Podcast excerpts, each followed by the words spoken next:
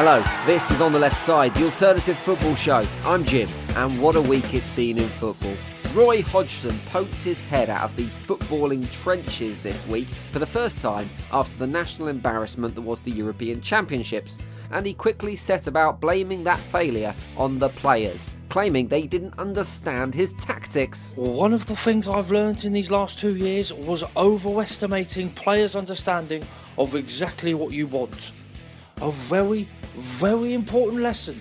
I'm not that surprised that the players didn't understand the ridiculous substitutions, putting Harry Kane on corners or losing to footballing minnows Iceland, Roy, because, quite frankly, nor did any of us.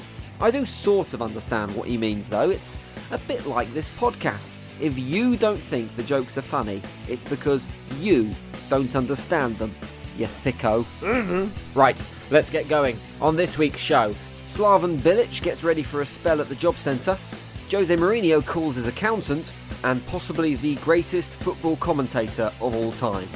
But first, FIFA are still being FIFA.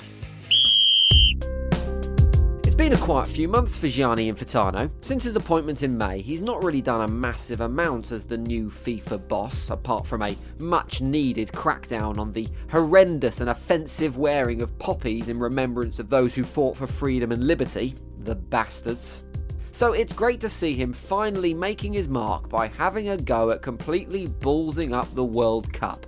Not satisfied with doing a very passable impression of a boiled egg, he has decided that currently the world's most prestigious tournament that sees the greatest footballing nations on the planet fight it out for the biggest accolade in world sport isn't quite right, and would be much better if any old Charlie could come to the party instead. Yep, Gianni's big plan is to include a whopping 48 teams into the competition, meaning the likes of Burkina Faso, Uzbekistan, and probably the dog and duck five-a-side team would qualify for the tournament with ease. As with all FIFA decisions, this is about the good of the game, and in no way is it about sponsorship and TV deals with smaller world nations, or Gianni helping to secure his own personal future in a very lucrative job by offering FIFA voting nations an easy route to the World World Cup finals. And anyone else who's saying different is a damn liar, or as they like to say in FIFA, a damn blatter. I'm a man of principles. Speaking of the Blatternator, he's popped back into the news this week. His six year ban from football has been upheld, so he needs something else to keep him busy. And that something is mouthing off to the media. In an exclusive interview to the BBC, Blatter didn't seem happy at all about getting the boot from his old job and even claimed the new FIFA boss wouldn't return his phone calls. He stopped at my house and we drank a glass of red wine and then some salami. And then I have sent him a letter. I have, uh, I had his personal number and I sent him emails and so on. Never, never an answer. Never. To me, it sounds like Sepp and Gianni just had a first date and now Blatter is much more into it than Infantino. They had some wine, they had some salami, one thing led to another, and now Blatter is sitting at home watching reruns of Love Actually on DVD, while Gianni is giving him the cold shoulder and not returning any of his calls. Poor old Sepp. We've all been there, mate.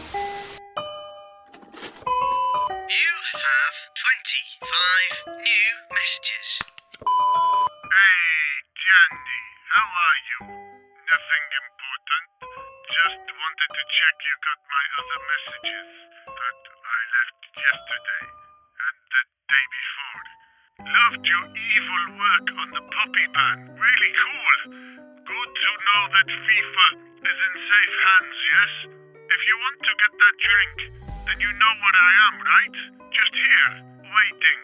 Okay, so I'll go now. Hanging up. Bye. Hello? Sorry, I I thought I heard your voice. No? Hello? Okay. Bye bye. Love you. Bye.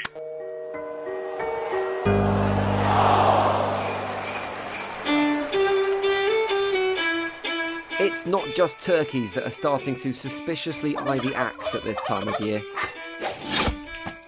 It's football managers too, with the likes of Swansea, Crystal Palace, and Sunderland all currently deciding if they should stick or twist on their gaffers. Also wondering if he should tighten his belt before the festive period is Slaven Bilic, who's struggled to make his West Ham team find form since their move to the London Stadium. After last week's annihilation by Arsenal, the Croatian boss had crisis talks with the West Ham board before being handed the dreaded vote of confidence.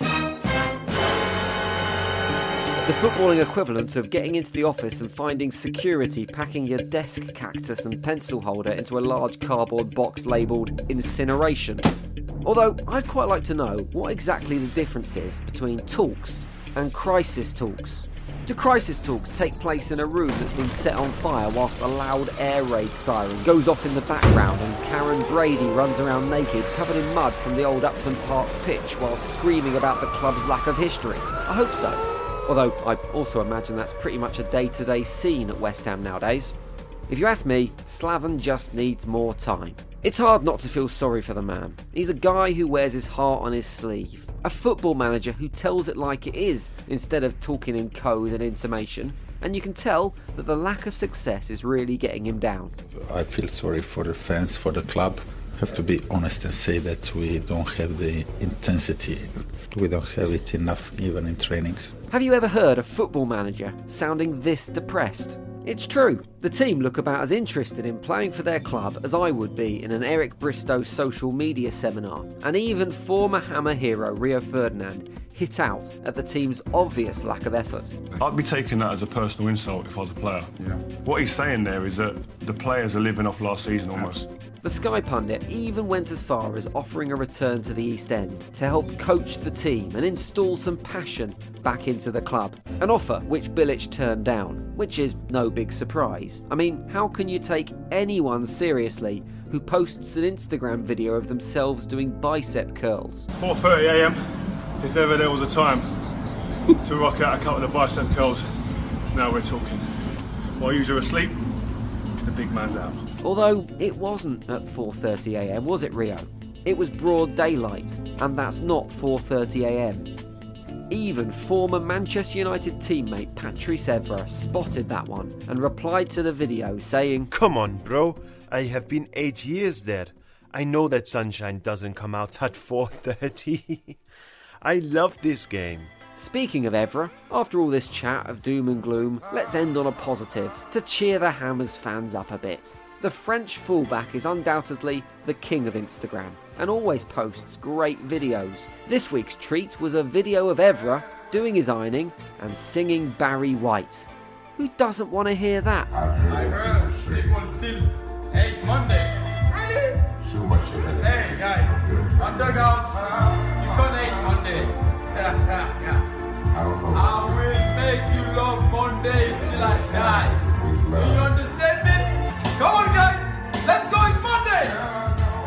fair, West Ham fans don't really have a problem with Mondays. It's Saturdays at 3pm that they find really depressing.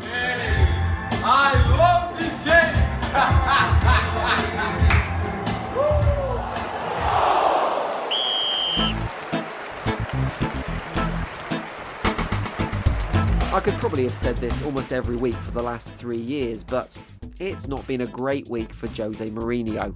It all started last weekend when Marouane Fellaini celebrated his 100th ever appearance for Manchester United by clattering into an Everton player in the area, giving away a penalty and handing them two points that were seemingly in the bag. Manchester United fans were unsurprisingly spitting, and it was possibly unwise for the club to use that moment to post a well done tweet to the big Belgian midfielder, saying, Congratulations at Fellaini on reaching 100 appearances for hashtag MUFC, prompting predictable responses such as United Holic saying, Don't congratulate him, sell him. Oscar2992 contributing, 100 too many. and Queen Mother of Football Gary Lineker also saying, This is one of Fellaini's best performances for Everton.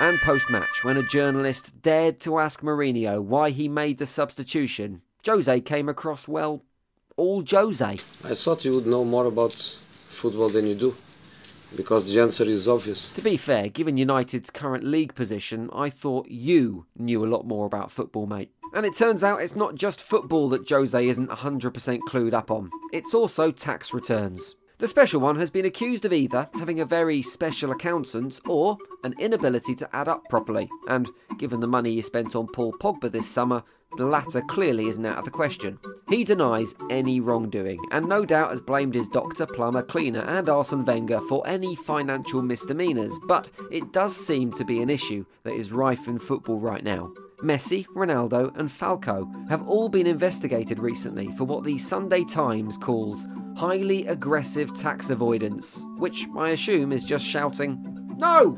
You can't have my money! It's mine! whenever the taxman comes calling.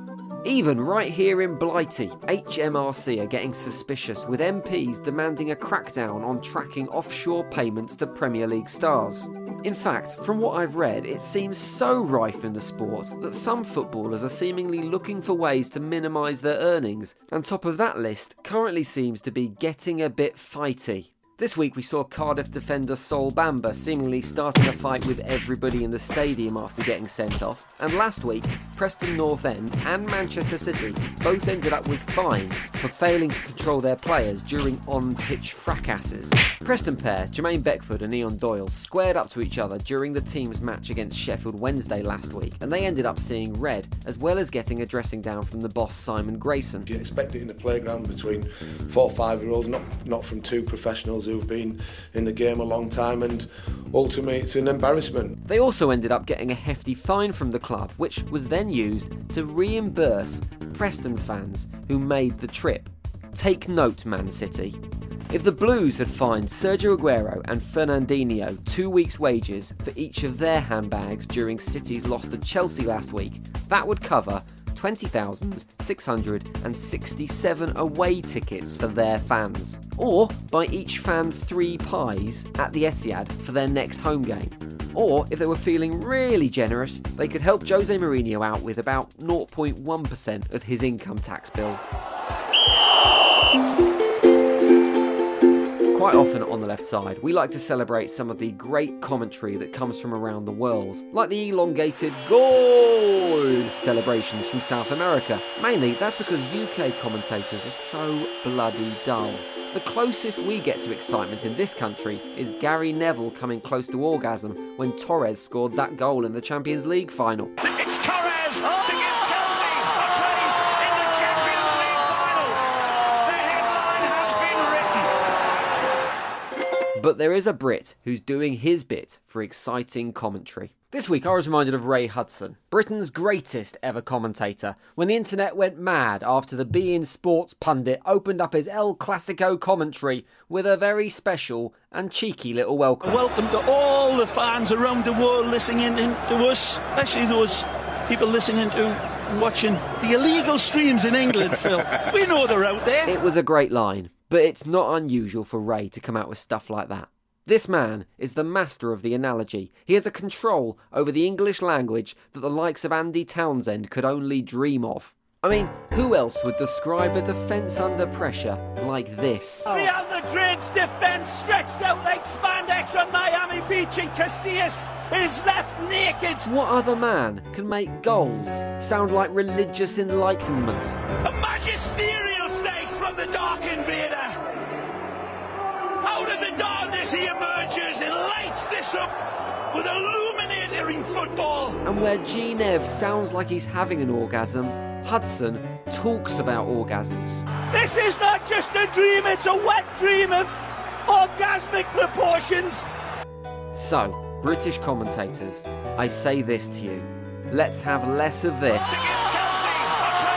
and a whole load more of this. This has got more curves to it than Jessica Rabbit on steroids. Right, that's it for another episode of On the Left Side. Have you checked our Twitter at On the Left Side? Have you subscribed via iTunes for free? Have you listened to all our old episodes at ontheleftSide.co.uk? If the answer is no, then you, sir, are a damn fool. Right, I'm off to contact Jose's accountant for some help with my end of year accounts, because that's full time. Good day to you, sir. Bye bye. Hey, on the left side. I was just calling from Audio. I, wanted to speak to uh, Ant McKinley. Or, even Jim Salverson, Is he there? I I know they both write it.